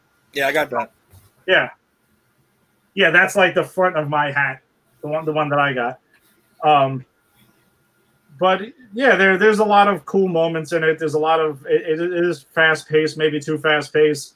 Uh, the connections to you know when Lando shows up with all the ships out of completely out of nowhere and pulls them out of his ass. A lot of people, And, and again, more wasted time. You brought Wedge back, yes, and Wedge is the gunner on the Millennium Falcon. No, No. Wedge is one of the best pilots in the galaxy. You give him his own X-wing. You Yeah. give him something to fly, and you give him a little bigger part. You got to Yeah. give him a bigger part. But uh, again, memorable moment. Chewie reacting to Leia's death. That was huge. And Chewie getting the medal, Han's medal at the end, after getting denied for 30 years, 40 years in the original movie, not getting a goddamn medal. super fan service, but I didn't care one bit. I was I was all good with it. Yeah, I was all good with that too. Yeah, but that whole thing when when Lando shows up with all the ships obviously draws comparisons because we're both big MCU Marvel MCU fans. You know, it draws uh, comparisons to you know the portal scene and, and Yeah, surprised it wasn't the big circles. yes. Uh, I, can I understand the comparisons to it, especially since they came out in the same year. Obviously, Endgame, I think you'd agree, Endgame did it a lot better and it was more impactful because they built up to that moment. Like there was so much crushing things, seeing all those characters disappear in Infinity War a year ago. So seeing them come back, it, it just it it was showing you the way to do it and the way not to do it, or the, rushed version and the built up version, the earned version of it. Um, but uh, there's a lot of things that you draw your own conclusions. I would have also liked to known who the heck those people were that were chanting in the um, in, in um, Exegol and everything. I thought that they were just like Sith, Sith um, worshippers and things like that. Why they were just were they standing there waiting for this fight to happen all day? I, I don't know. I don't know what their daily routine looks like. And Maybe- thousands of people just living on this shitty planet, building ships for 40 years. That's all they had to do. They were. You think we're bored in quarantine? Imagine what they have to do on a daily basis. They're built. They're adding, and again, the whole. I mean, it makes sense as far as technology advancements. yes. You know, the whole Death Star laser on the on every single ship was like, ah. Yeah, right. yeah, a bit over the top. and the and the little sensor was the MacGuffin. You got, oh, we got to knock that sensor out. Yeah. All right, you got to give Finn something to do because Finn actually sucks. We got to give him something to do. All right, Finn, go on your little horse and go knock this out. But Poe, I thought had a great, finally had a great role. Yeah. Finn, He I, I'm not a Finn guy. I think he was a wasted character in, in the three movies, personally. But do you agree that they probably he had a lot more potential because it was actually a guy who was a stormtrooper. When we meet him in Force Awakens, he's a stormtrooper who has like a personality. Well, I think he, I think he has, I think he's force sensitive. I, I think that's what, he, that's what he was going to tell Rey when they were sinking into that pit. He wasn't going to tell her I love her, like everyone thought he was. He was No. going to tell her I, I can feel the force, and I think that was pretty obvious, especially towards the end of the movie with the other girl. Yeah. So Yeah, But- there's a lot of things that are hinted at that are not followed up. There's a lot of things of convenience, which I do agree. Um, when they go ahead and they, you know, they crash land and they happen to be in the same exact spot where, uh, what the heck's this guy's name? Where, where, well, yeah, no, uh, what, what the heck's the, the guy's name? Who's in, um, where they land in the, in the quicksand and everything, and it just happens to be right where his ship is. yeah, I know what you're talking about, yeah. Yeah. It's it is a lot of convenient things that happen in that movie, but whatever, I can let that go because it's a movie. But why did Poe crash the ship? Why did he put the landing gear down? Why do you feel necessary to crash the Falcon? It's just those little things. Those little things. Like what? I think Rise of Skywalker is probably the movie on this list that raises the most questions. Which is not good considering it's the, it's the final installment of a trilogy. Yeah, that's it shouldn't be raising; it should be answering. yeah. I, I think we, we get to the end and and, this, and give an overall synopsis of this. I think we'll we'll get back to the, the sequel trilogy. All right, so So finally, finally, my, my next movie is the Phantom Menace. Oh my! Oh my! Now I know, I know, it's ranked high. It is ranked high, and I Oh understand. my!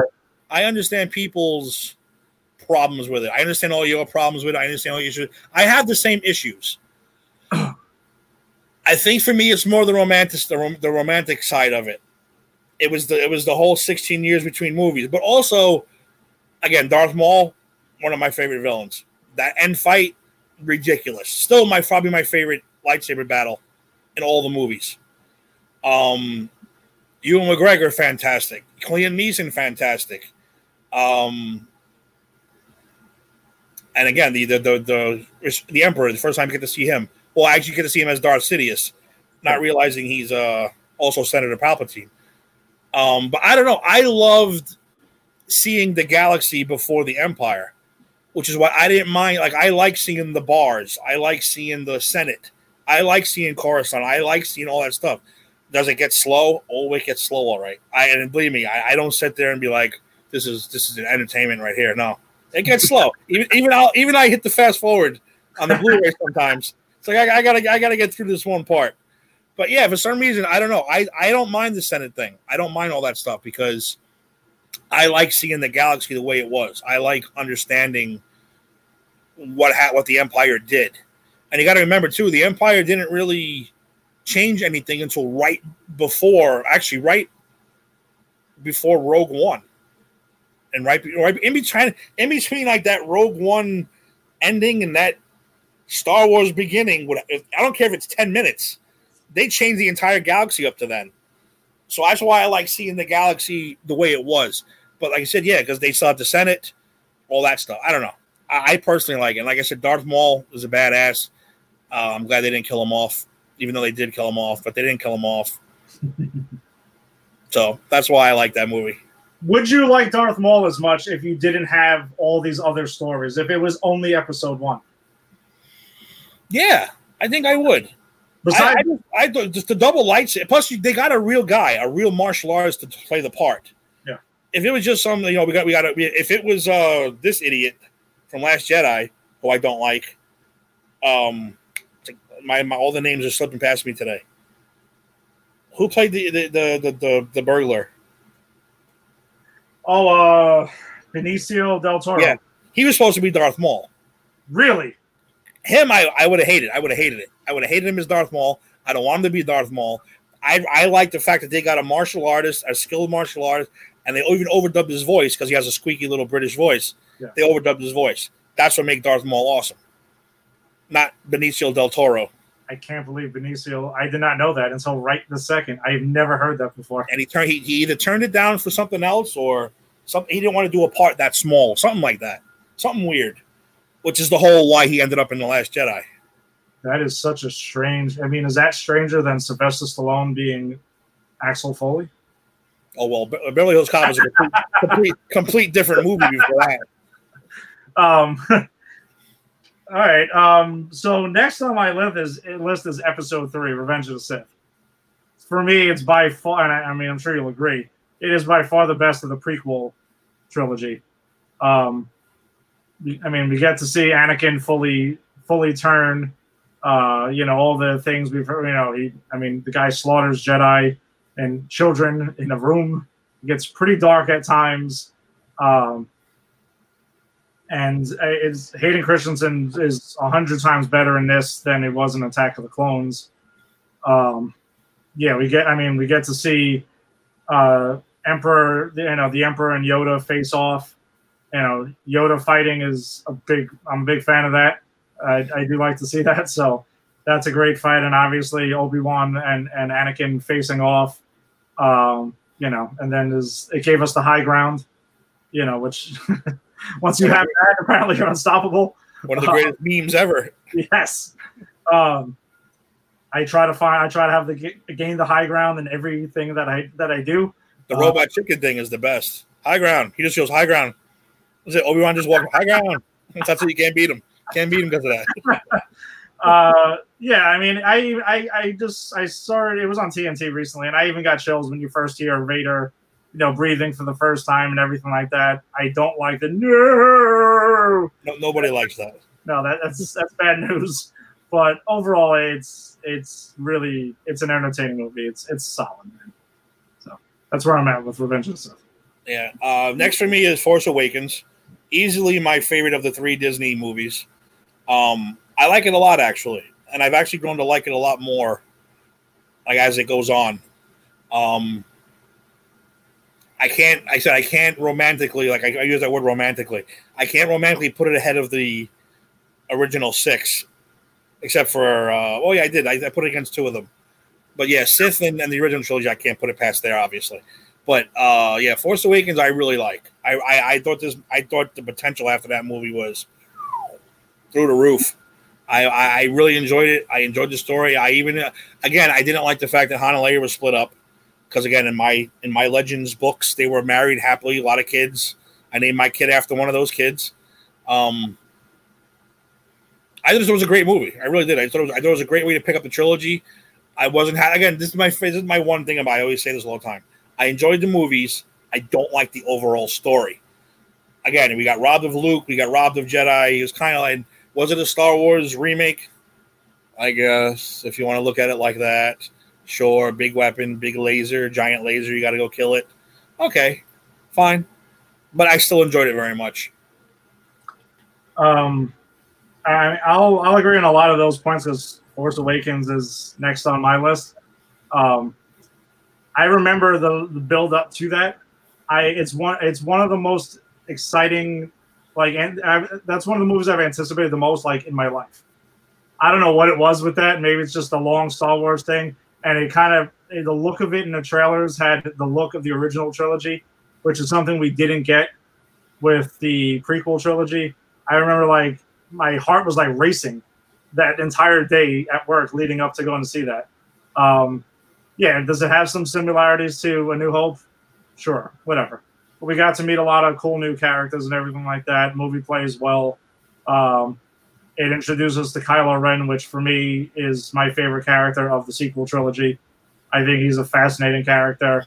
Um, so, I mean, you, you touched on a lot of the points in that, but you know, Force Awakens did set up so many, so much potential, and I think that that's where things were going well with the sequel trilogy, and then it exposed itself over the next two movies for not planning things out from the beginning. Like no one sat down. You know, there, Kathleen Kennedy did not. She was not the Kevin Feige of their of the Star Wars franchise, and did not say, "Hey, listen, X, Y, and Z is going to happen through these movies." It looked like that's where it was going. You had your directors lined up. You had everything lined up, and then you completely ch- changed course, and we kind of got what we got. I, Yeah. I don't hate it, but we it, there there could have been a lot more to it. I agree. I agree with all that. What do we got? Top three now? Top five? What are we at? Uh, we are at four. We are in the in the top four now. Top four. Oh, we can't maybe we switch. I, I have four left. Oh, so I have five left. Yes, All right. I think we Um, switched. You went first at one point, but And there's a kind of a flip flopper too. But actually, I'm going to put Revenge of the Sith here. So I, I kind of flip flop every once in a while. Depends on what day of the week. The only two that never change are the top two for me. Depending on what day of the week, the top two never change. But um, yeah, I'm to put the Revenge of the Sith here for now. Um, this week, all the things you said, yeah, I, I thought you know it, it. Um, a lot of people bitch about the middle of the movie because you know you start off with this insane, intense space battle into the rescuing of the Emperor, the killing of Count Dooku. Then it gets very even keeled. Why? Because they're setting you up for the last ninety minutes of just pure mayhem. So I don't mind the middle of this movie just to get to the mayhem. Um, Hayden Christensen was a lot better, except in the love scenes. Again, stop writing love scenes for the guy. They were terrible. I mean, I, I actually rooted against them too in that movie because I was like, just shut up already. um, I don't like the fact that she died because she died. because she she lost she lost the will to live. lost the now again. I've said this many times in the novel, in the graphic novel comic book. He when he when he choked her, and Obi wants to let her go.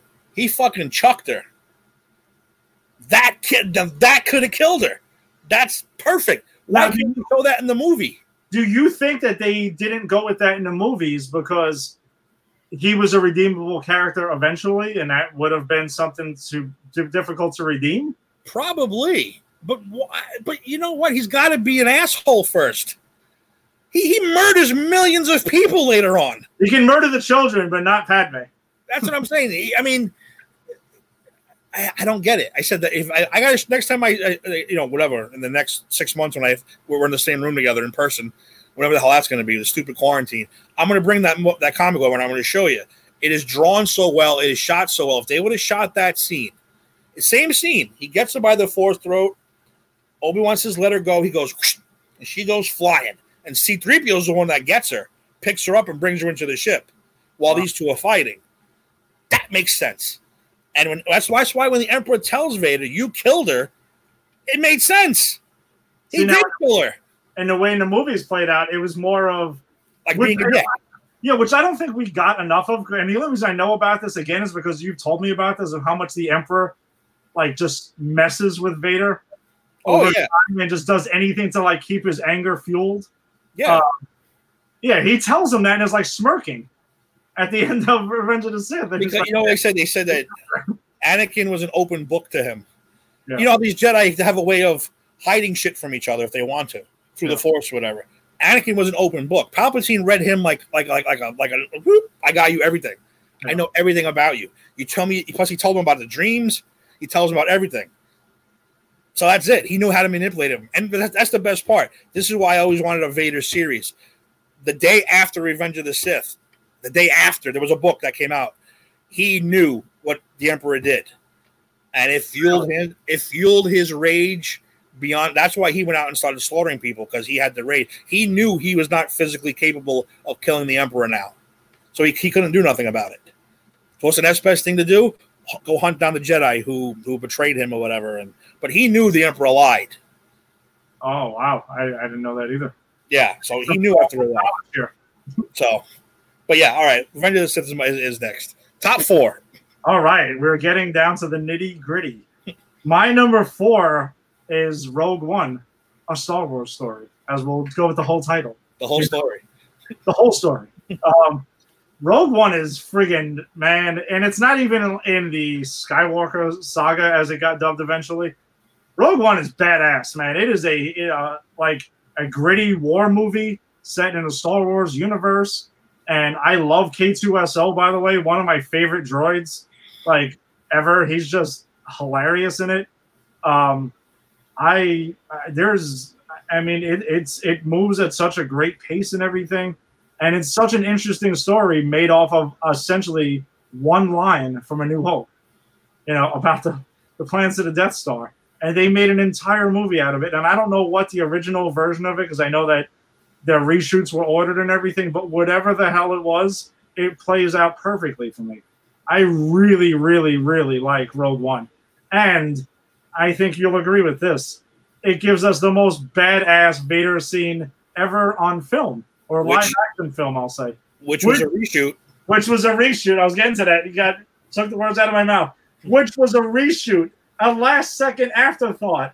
Oh yeah, let's just have Vader go buck and go nuts. And I, and the way it leads up to A New Hope is phenomenal. I was that left me like smiling at the end of the movie and like just it, like hyped up at, at the end of that. The way it leads into it, um, and and I and we're getting a Cassian Andor like uh, you know Disney Plus series off this, which K2SO is going to be, and, and I'm excited for more K2SO. I have his pop also, which is random, but fine, I have that. Yeah, Rogue One is is is my number four, man, and it, it almost was three. It, it gets close. See, now I was going to say the same thing. I, I, I'm very close. It's it's close to moving into three. um, so Rogue One's next for me too, but it's very close to creeping into that original trilogy right there. Yeah. That's how much I love Rogue One. Yeah. I love this movie so much. I could watch that every day and not get tired of it. And this is the movie that I think I've said to you too. I know I've said it to Jason several times. This is the movie that proves that the rebellion are the bad guys, in my eyes. In my eyes, they're basically terrorists in this movie. Cassian Andor kills one of his allies simply because he can't climb. He can't climb out of there, and he's gonna rat him out to the stormtroopers. So he shoots him in the back and takes off. And Cassian admits, he admits it. I have done some horrific things in the name of the rebellion. The- They tried to kill Jyn's father. So this is the movie that for me that was like, I told you. I've been telling you for 30, 40 years that the rebellion are the bad guys. This movie proves it. But yeah, this movie is ridiculous. I love they pulled off the Grand Moff Tarkin uh CGI. I think there's one spot where I'm like, yeah, it's rough. The, eye, the eyes get a little bit weird for that. Yeah, there's, there's one spot where I was like, ooh, that one's not good. But for, for the most part, it's ridiculous. And the guy who played him and who did the voice nailed it. Yes. And um what was yeah, the, the whole rebuild of the rebel, rebel base on Yavin 4, um, everything. They, they made it look just like the original, like you were watching the original Star Wars. I love this movie. Love it. It, it, it, could- it, might in another year it could creep into the top three. It might bump Jedi off. Ooh, this is this is where things will, will continue to get interesting. Yeah. Um, It might bump Jedi off because Jedi. I, I, gave away my third, obviously, but yeah, that's how much I love this movie. And it had just enough Vader too, just enough Vader. And they had um Krennic, who was a perfect weasel. A Love- perfect, love Krennic. He was great too. He's a weasel of a guy. Sorry, Sam's calling me. He was a perfect weasel of a villain. Um, just wanted to please and move up in rank. He had the coolest Death Troopers. How did he, that guy get Death Troopers? I don't know. Yes. And and the battle at Scarif, shit, yeah, probably say it is my favorite space battle. Even even even oh well, uh, the original. It's close. It's close. It is Oh. real close, obviously, because the effects are hundred Yeah. times better. But that space battle is absolutely fantastic. Yeah, I can't I can't say enough about Rogue. I watch I could watch that movie every single day and not get tired of it. Yeah, it's funny because I see that. uh, Like, I don't know. I I, I, I don't pick. I, I don't pick sides between the rebellion and, and the empire. I kind of stay like gray Jedi, like somewhere in the middle, because I do like things about both sides. Um, the Cassian Andor scene that you talked about just shows me that right there, that's the super desperation and shows you how far the that they have rebellion had to go. That they th- think about it, they thought it was all they. I mean, it was essentially over right? Like they they, they thought they were getting crushed. It, this was it. They had to do anything they could. Um, yeah, and they, they there's yeah the the battle scarif is in a you know it's really The well. only the only black guy in Rogue One for me is they had to shoehorn uh 3PO and R2 in there. Which made no sense. Yeah, Because when those ships take off to go to Scarif to fight, they're still on the planet. How? They have to be on the Tantive Four for Vader to capture them in Episode Four. this is true. One that's the one mistake they made, and it bugs the shit out of me because otherwise, otherwise it would be a perfect movie. I think I really do. It would be a perfect Star Wars movie, but that one little thing got to me. my my only gripe with it, this is funny, is the title screen. I think it just A lot of people hate that. I, you know what it is? It's because it's we're so used to like I don't. I'm not saying we should have had a crawl. I get why there's no crawl for Rogue One. I understand that.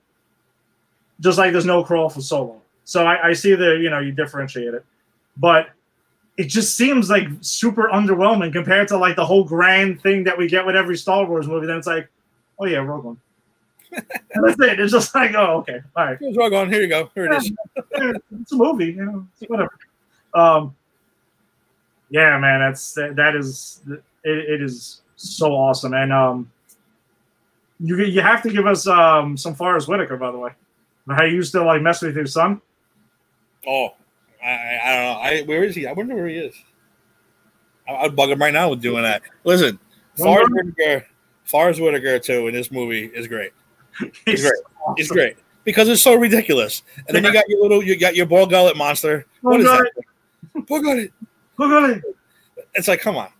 It, it- that's one of those things that that's the comedy that I can pull out of that movie and just enjoy it and laugh. So, yeah, I think it's. I think it, it could literally creep into the top three the more I watch it. So So, my number three is. I think these are going to be easy. Yeah, no, we, we don't we don't even have to get into discussions about this. This is probably the quickest thing. This will be the quickest ones. Yeah, A New Hope, the one that started it all, is actually my three. And I, I'll, I, no, no, no, I'll explain why. I'll, I'll explain why. I understand that this is probably if there's any sense of controversy on the list, this is probably it. Uh, th- this little flip flop. Um, because growing up as, as a kid, I loved Return of the Jedi. For you know, it, came out in '83, and what was I, three or four years old at the time, and I loved the Ewoks growing up and everything, and blah blah blah. So I think ju- just because of a lot of that is why I have Return of the Jedi where it is. Um, as a kid, actually, Jedi was my number one for a while until I, as I got older, and then, you know, you start seeing it through a different lens, and you're like, all right, maybe not.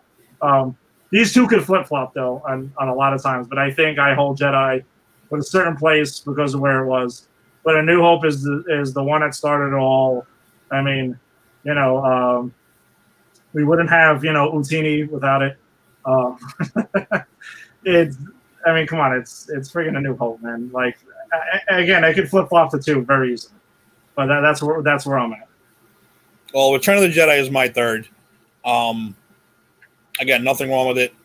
I, I, I, it's hard to put another movie above. That's why I said Rogue One's creeping, but I still can't put it ahead yet, yet, yet. Um, again, you got my, you got the Emperor in there finally, um, which I loved. This one, I said this one, this one's my third favorite only because, you know, Vader was kind of a puss. And this was this was the turn to the good side, which I didn't want to see. Um, but yeah, it's my third. I, I can't say that enough about it. That hasn't been said a thousand times. Yeah. Yeah, my number two obviously just revealed is Return of the Jedi. Uh, again, this is, as a kid, I it was my favorite growing up. I was growing up very much more of a Luke guy, and the Ewoks and, and everything else. Um, there's, I mean, it's it's a nice ending to the trilogy. The movies could have could have ended there, and I would have been just fine with that as well. Getting more Star Wars, never going to complain about that in, in the end, in the grand scheme of things. Um, but Return of the Jedi is my number two, formerly my number one, and um, we obviously have, you know, a very the same at the top. But go ahead, you can reveal your number two, and I know you can do a deeper dive in, into it. Well, yeah, number two obviously is the original Star Wars, um, the movie that changed everything for everybody, changed the industry, changed people's lives, named a thousand kids Han and Luke and Leia, and and uh, again, I mean, like, what can I say? I, yeah, I dedicated my life to this this fucking genre. Excuse me again because of this because of that movie. Um, I I can't find I could literally not find anything bad to say about that movie. Nothing. You could I mean you know, the Han shot first. I get it. Blah, blah, blah, blah, blah. I, I, I'm I'm I'm up to the point where I'll take most of Lucas's changes and be like, all right, I'll take it. Whatever, whatever. I don't care. I I, I really don't care because that's how much I just love the, the trilogy, the original trilogy. Well, you know, you know, I think the two changes that bother me with Lucas is in Return of the Jedi adding the no, like that was completely unnecessary. Again, That was like an fu. yeah, I guess probably. Yeah. Gotta respect that. yeah, when you look at it from that perspective, I guess that's that's pretty ballsy. Then, He's like, oh, you hate you hate you hate the episode three one. I'm gonna throw it in Jedi now. Yeah. boom, He's like, keep keep whining, see what happens next. exactly. I'm gonna put Jar Jar. In, movie. I'm gonna put Jar Jar and Ewok in a TV show together next. Um, oh, what the other one was, I don't love uh Jabba being in A New Hope. It just looks weird, and I don't know the way like Han is like caressing his neck or something or whatever the heck he does with him. Like He it's just, steps over his tail. yeah, we shot it. We had to go because they shot him with a human, and he yeah. I get it. It was just I don't know. I just think that I've always found that kind of weird. Um, Yeah, but whatever doesn't ruin anything number one is empire strikes back um i mean we find out that vader is, is luke's father i mean it ends on such a down note with you know the empire winning um you know depending on exactly depending on your perspective um but that inspired a lot of things i mean i refer to avengers infinity war as the empire strikes back of the mcu uh, not that it's like my number one, but like it's it leaves you on the same similar note as, as Empire. Um, we get a lot of classic lines. You know, I love you, I know. Um, I mean, we get to meet, um, you know, Boba Fett in that. Um, I mean, there's there's so many really really cool things in it, and the mind blowing thing that I learned over time was that how can the same guy direct RoboCop two and direct Empire Strikes Back? We can get into a whole nother. We've discussed RoboCop two many times. Yep. And I'm sure the people who made that franchise were like, "Oh, he can do a sequel like Empire Strikes Back for RoboCop." And whatever. Well, it- see, it- you got you got to have a script, man. You got to have that script too, yeah, that's a, that's a big thing. So and the money. yes, and we meet Lando. By the way, we also meet Lando in Empire Strikes Back. It is, it, it is arguably the best sequel in film history. I mean, I know where you're going to go. Right, I'm sure your mind went immediately to Godfather 2, which we know is that's a whole nother discussion. Godfather and Godfather 2, but Empire Strikes Back is in the conversation of the greatest sequel in the history of, of, of cinema. That's a huge statement right there. Uh huh. So go ahead, do your dive and Empire. Yeah, ob- obviously it's my number one also. And I think I said this to you when we did our marathon that time. Empire for me, I- I know I know it sounds weird, but Empire I think is perfect because it really plays with your senses if you if you really pay attention to it. You're in the white of the snow, and then you're in space with Han and them with with the with the meteors, and the Tie fighters are blue Yeah. Empire Strikes Back. I love the fucking blue. I keep cursing. I love the blue Tie fighter. I love the blue Tie fighters in Empire Strikes Back. I had the blue Tie fighter, and I loved it way more than the original gray one. Um, then you get Cloud City. You know, you, you it's, it's like and Dagobah. All these different planets, they just mess with your senses. I think. I also think it was if you really sit down and take a look at the really again, you got to be like the nerd like me to really pay attention. If you listen to and look at Vader in all three movies, Empire, his best. He sounds the best in Empire. I think he looks the best in Empire. Obviously, he acts the best in Empire because he's like a total badass in that movie. Um, yeah, man. I there's nothing. Again, this is again. Hoth is my still my favorite overall battle. Um, I love me a Wampa. I love me a Tauntaun.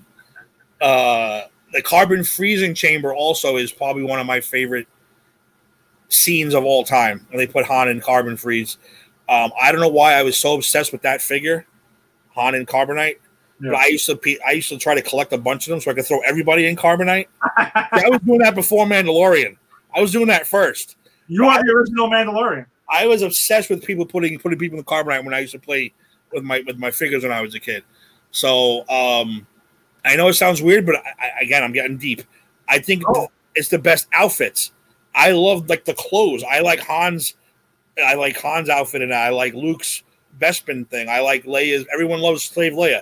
I like Hoth Leia. I think Hoth Leia is the hottest Leia there is. Don't know why. I just do. Um, yeah, I mean, there's nothing else I can say about it. Nothing will change the fact that Empire. If, if, if a movie comes out, a Star Wars movie comes out that beats Empire, I don't know what I'll do. My head might literally explode off my body. I, I may be right next to you with that when that happens. With my, exactly. I don't know what I'll do. I don't think I'll be able to handle it, honestly. Yeah. Oh, by the way, yeah, we all everything you said too. We meet. We also meet Yoda for the first time. Yeah, and, and as a kid, yes, another thing. As a kid, I found the, I found that boring. The Jedi training scenes on Dagobah. But then when you really listen to him talk, he actually says a lot of things. Like you know, you you don't catch it the first time, first couple times. You'll listen because you're a kid. He says, "I was I was the head of a council that decided who trains and who didn't." Yeah. Really? Like I didn't pick that up until I was like, "Oh my god!" He actually admitted that there was a, there was a council. That's the first mention of a Jedi council. yeah. It's like, oh, that's that's pretty cool. It's like if you pay attention to the the choking scene in Star Wars, you're talking about the Senate.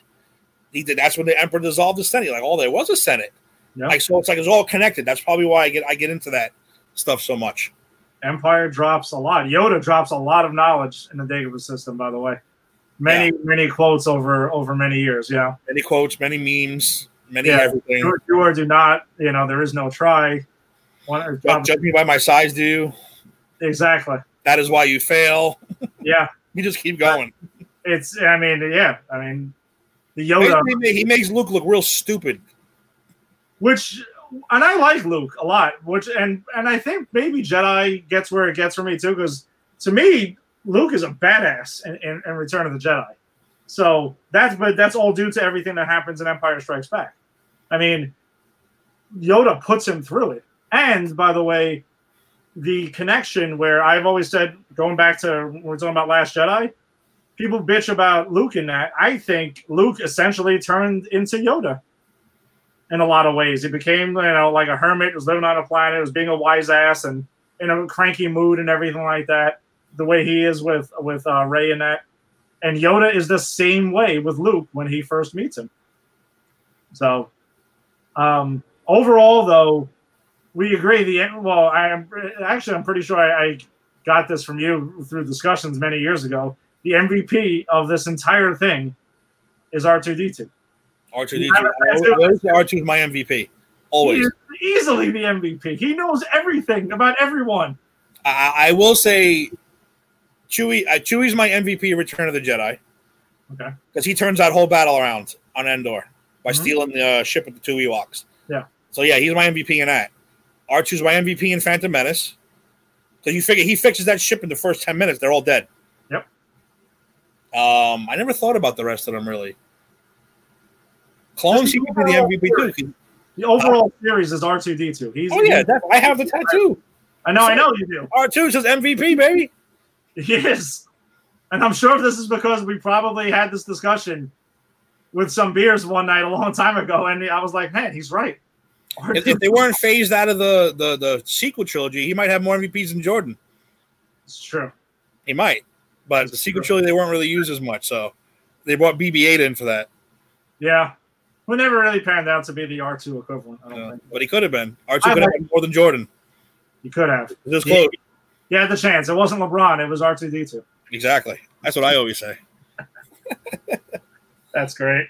So, so we made we made it through the rankings, and I didn't have to kill anybody, which is good. No, and I, and I think when the time comes, we need to bring we need to do some Mandalorian reviews. We could at least dedicate five minutes, maybe, when Mandalorian season two launches up. I mean, we both love Mandalorian. We've both seen the episodes a bunch of times. I've seen them more than I would have ever imagined. And Angie and I are planning to do a rewatch again. Um, This is the way. this is the way. Yeah, that that and uh, have you been watching the gallery? I watched the first couple. I didn't get to finish them yet. I've been trying You to. can, skip, you can skip the one about the score, but Okay. last week's was really good. Last week's was real good. The score one isn't isn't good. I love like I love the main like the Mandalorian theme. I I mean, it, it's okay, but it, it's to say it's all about the score. Yeah. If you want to hear, I mean, it, I watched it, Yeah. but it wasn't like as good as last week's. Last week's was real good. Okay. Oh, the new one's out. Is there another one tomorrow? I hope Uh, so. Yeah, I got to get back to wa- to finishing those. All right, good show. Hour and a half. Shit, You knew Star Wars was gonna. I mean, it's probably been almost an hour of Star Wars. close, close to it though. all right, so next week, baseball, man. Yes, back to baseball. So hopefully we'll have a freaking schedule. We can even get into that, and we'll do another uh, kind of quick um, Yankees review. Talk about hopefully who's going to do what and who's not going to do what by like you know getting hurt in the first three minutes of the of the of the, of the goddamn game or anything. Yeah. this is what we don't need. We need everybody healthy, ready to go. I'm looking at you, Giancarlo Stanton and Aaron Judge. So uh, yeah, we'll figure something else to talk about too next week. Uh, if you guys have something you want us to talk about, hit us up on our page, uh, the Empire Empire One Six One page, or just message us because you know who we are. Simple as that. Yeah, this is the time, or we have spoken. We have spoken. All right. See you guys. Ed, I'll catch you later. All right, take we'll see you guys next week for episode Garrick. Later. Later.